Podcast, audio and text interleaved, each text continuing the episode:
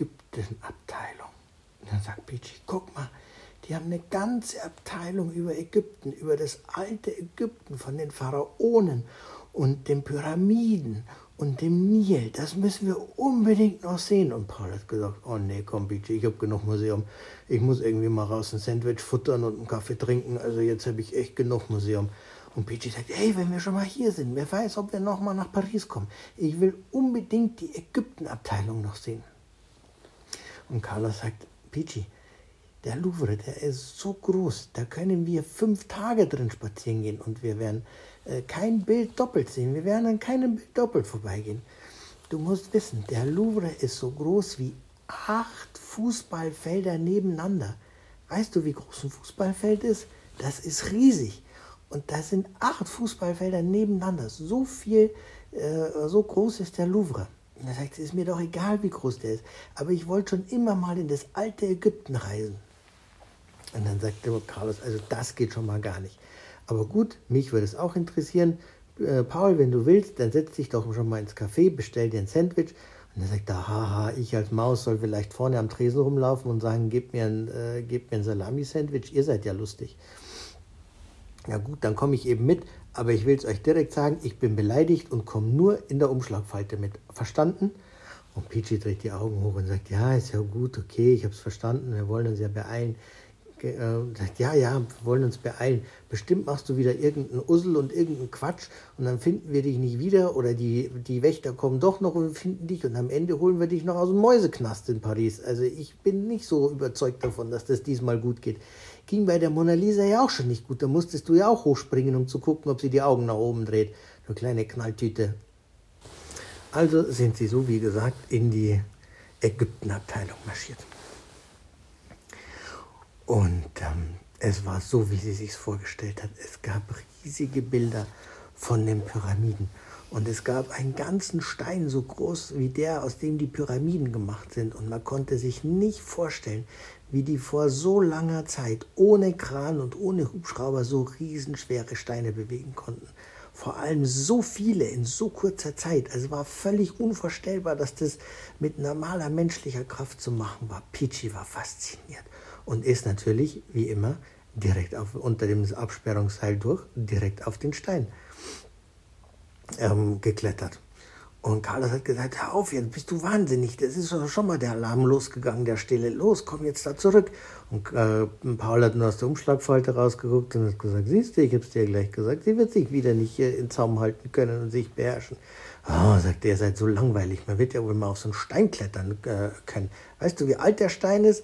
Der ist schon mehrere tausend Jahre alt, der ist uralt, das kann man sich nicht vorstellen. Und der ist vor allem nicht dafür gemacht, dass jetzt Mäuse drauf rumlaufen. Also sagt sie, okay, ich komme ja schon runter, ich komme ja schon runter. Und sprang über, den, über die Mumie, die direkt daneben stand. Und Carlos sagt, bist du von allen guten Geistern verlassen? Du kannst jetzt nicht auf die Mumie springen. Er sagt, also heute mache ich irgendwie alles falsch. Jetzt komme ich schon runter vom Stein, passt euch wieder nicht. Na gut, na gut, na gut. Also ist er wieder zu Carlos auf die Schulter geklettert. Das schien ja der, äh, der beste Platz zu sein, wo am wenigsten passieren kann. Aber nur, solange sie in den, äh, bis sie in dem nächsten Raum waren. Da war es nämlich ganz dunkel und die Scheinwerfer, die zeigten alle nur auf eine Stelle in der Mitte. Da waren ganz viele Leute, die um diese Stelle in der Mitte rum waren und sie konnten noch gar nichts richtig sehen. Was?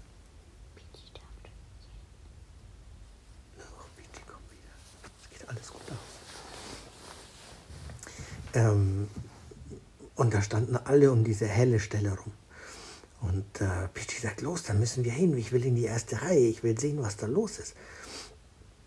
Und alle Scheinwerfer haben auf diese Stelle gezeigt und jeder wollte in der ersten Reihe stehen.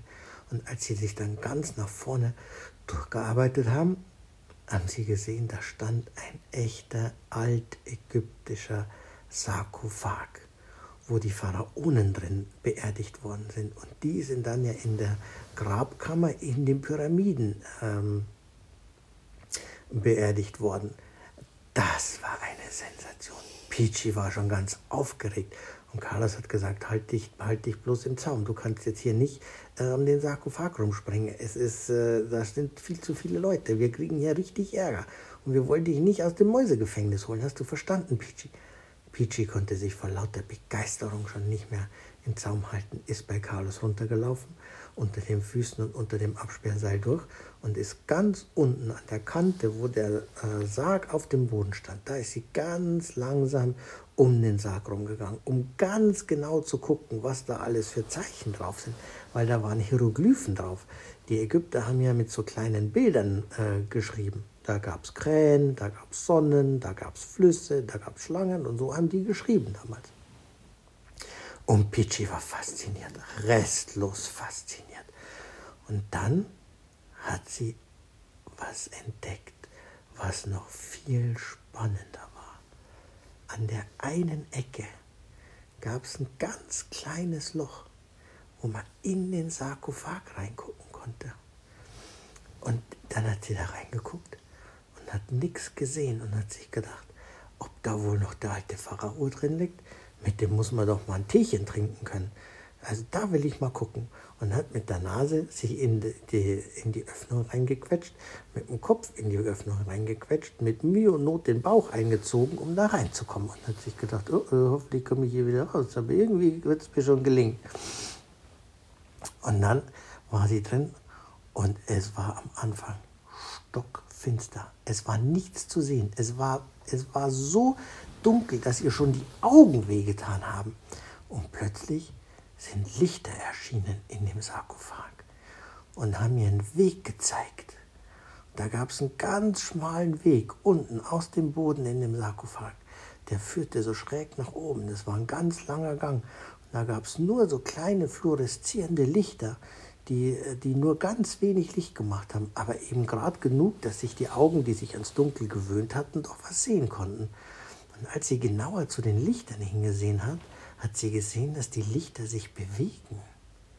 Dann hat sie gedacht, das ist ja unheimlich hier. Was für Lichter bewegen sich denn? Und hat dann gesehen, dass ihr Glühwürmchen den Weg gezeigt haben und den Weg weisen. Und dann hat sie gedacht, die Glühwürmchen, die waren schon immer meine allerbesten Freunde. Ich habe mich immer gut mit denen verstanden und habe mit denen schon eine Menge Quatsch gemacht. Also wenn die Glühwürmchen hier sind, dann wird das alles hier gut ausgehen.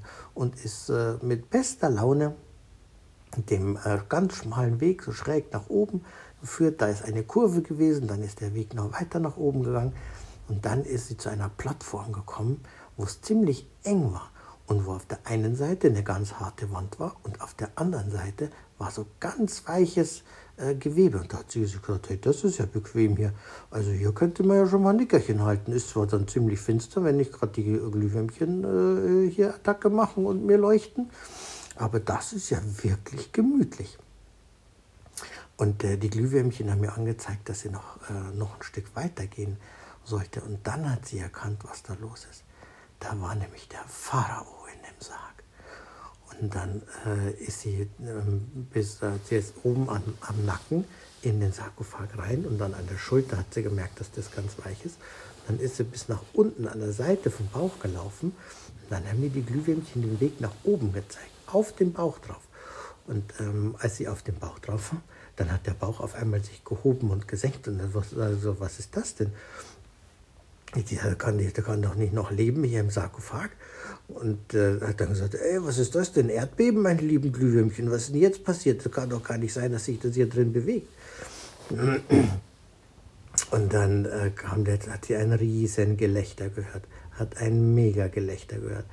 Und hat sich gedacht, wer lacht denn hier drin? Das gibt's doch gar nicht. Bis sie gemerkt hat, dass der Pharao, der in dem Sarg war, gekitzelt wurde durch ihren kleine, durch ihren kleine Mäusefüße auf dem Bauch.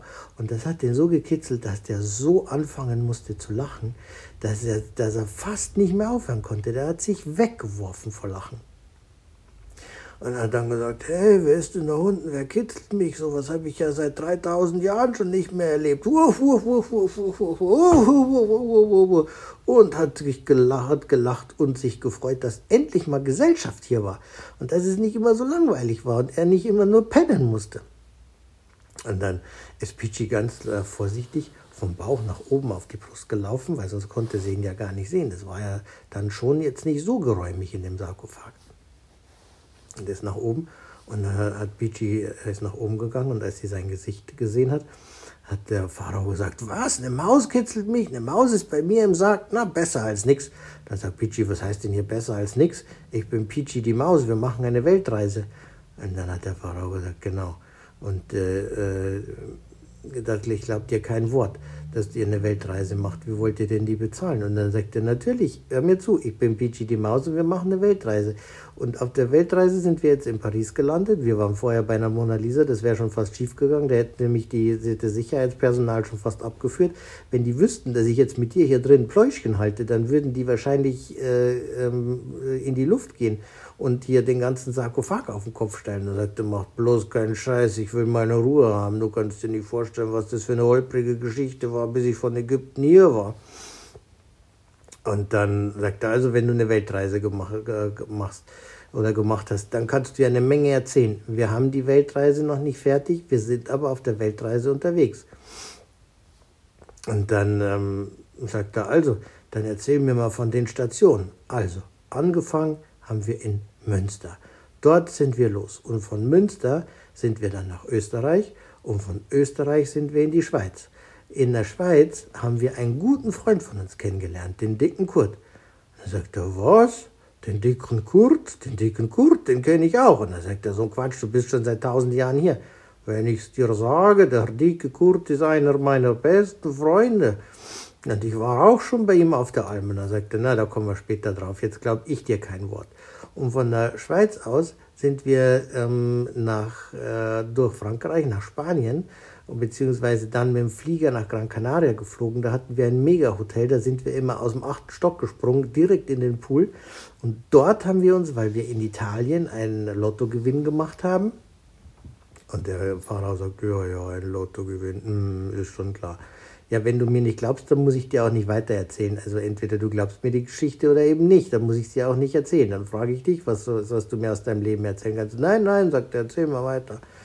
Dort haben wir uns ein Wohnmobil gekauft und haben einen Fahrer angestellt, Carlos, weil wir konnten das Wohnmobil ja nicht fahren. Ist mir schon klar, die Geschichte scheint ja zu stimmen. Also es gibt jetzt ja keine offensichtlichen Dinge, die nicht sein können. Bis auf das, dass ich im Lotto gewonnen habe. Hur, hur, hur, hur, hur. Und ähm, von Gran Canaria aus sind wir dann mit der Fähre zurück nach Barcelona. Da sind wir in einen Mega-Sturm gekommen. Von Barcelona sind wir dann nochmal zurück zum dicken Kurt, weil wir so einen Hunger hatten und sowieso an der Schweiz vorbeifahren müssten. Ich, eigentlich sind wir jetzt auf dem Weg nach Norderney. Aber wir haben gesagt, wir wollen eben noch in Paris vorbei und in London, bevor wir nach Norderney fahren. Aha. Und in Paris hast du gedacht, jetzt gucke ich mal bei Pharao dem Dritten vorbei. Nein, ich wusste doch gar nicht, dass hier noch einer drin liegt. Ich dachte eigentlich nur, das ist der Sarg, der hier ausgestellt ist. Aber da gab es ein kleines Loch an der Seite. Ja, natürlich, dass ich Luft bekomme. Was denkst du denn? Wenn die das hier ganz zumachen, dann ersticke ich ja. Und ähm, dann äh, hat sie so erzählt und alle Einzelheiten und was sie in Paris schon erlebt haben, dass sie auf dem Eiffelturm waren und mit der K-Bahn, äh, mit der U-Bahn, äh, mit der K-Bahn dann sagt der äh, Pharao, was ist denn eine K-Bahn oder eine U-Bahn? Ich kenne gar nichts. Und er sagt, ja, kannte ich auch nicht. Das ist so ein Zug, der fährt unter der Erde. Affenrasch kommt man von A nach B in großen Städten. Oben würde man nur im Stau stehen. Eine ziemlich unheimliche Geschichte am Anfang, aber eigentlich eine ganz clevere Erfindung. Sagt er, das wäre was gewesen für mein altes Kairo und Alexandria. Das wäre eine Erfindung gewesen. Wieso haben wir das denn nicht erfunden? Tja, wie kann man denn sowas, an sowas nicht, an sowas nur vorbei erfinden? Also da hätte ich mit meinen alten Kollegen doch noch mal sprechen sollen. Und äh, Peachy hat weiter erzählt und sagt, so, jetzt kennst du die Geschichte, jetzt bin ich hier bei dir und wir halten hier ein Kaffeepläuschchen. Aber jetzt fangen wir an, von dir was zu erzählen. Ich will von dir eine Geschichte hören. Wie ist es denn im alten Ägypten gewesen und wieso, wieso bliebst du überhaupt da und schläfst hier drin die ganze Zeit? Und wie die Geschichte aus dem alten Ägypten weitergeht. Das erfährst du in der nächsten Folge.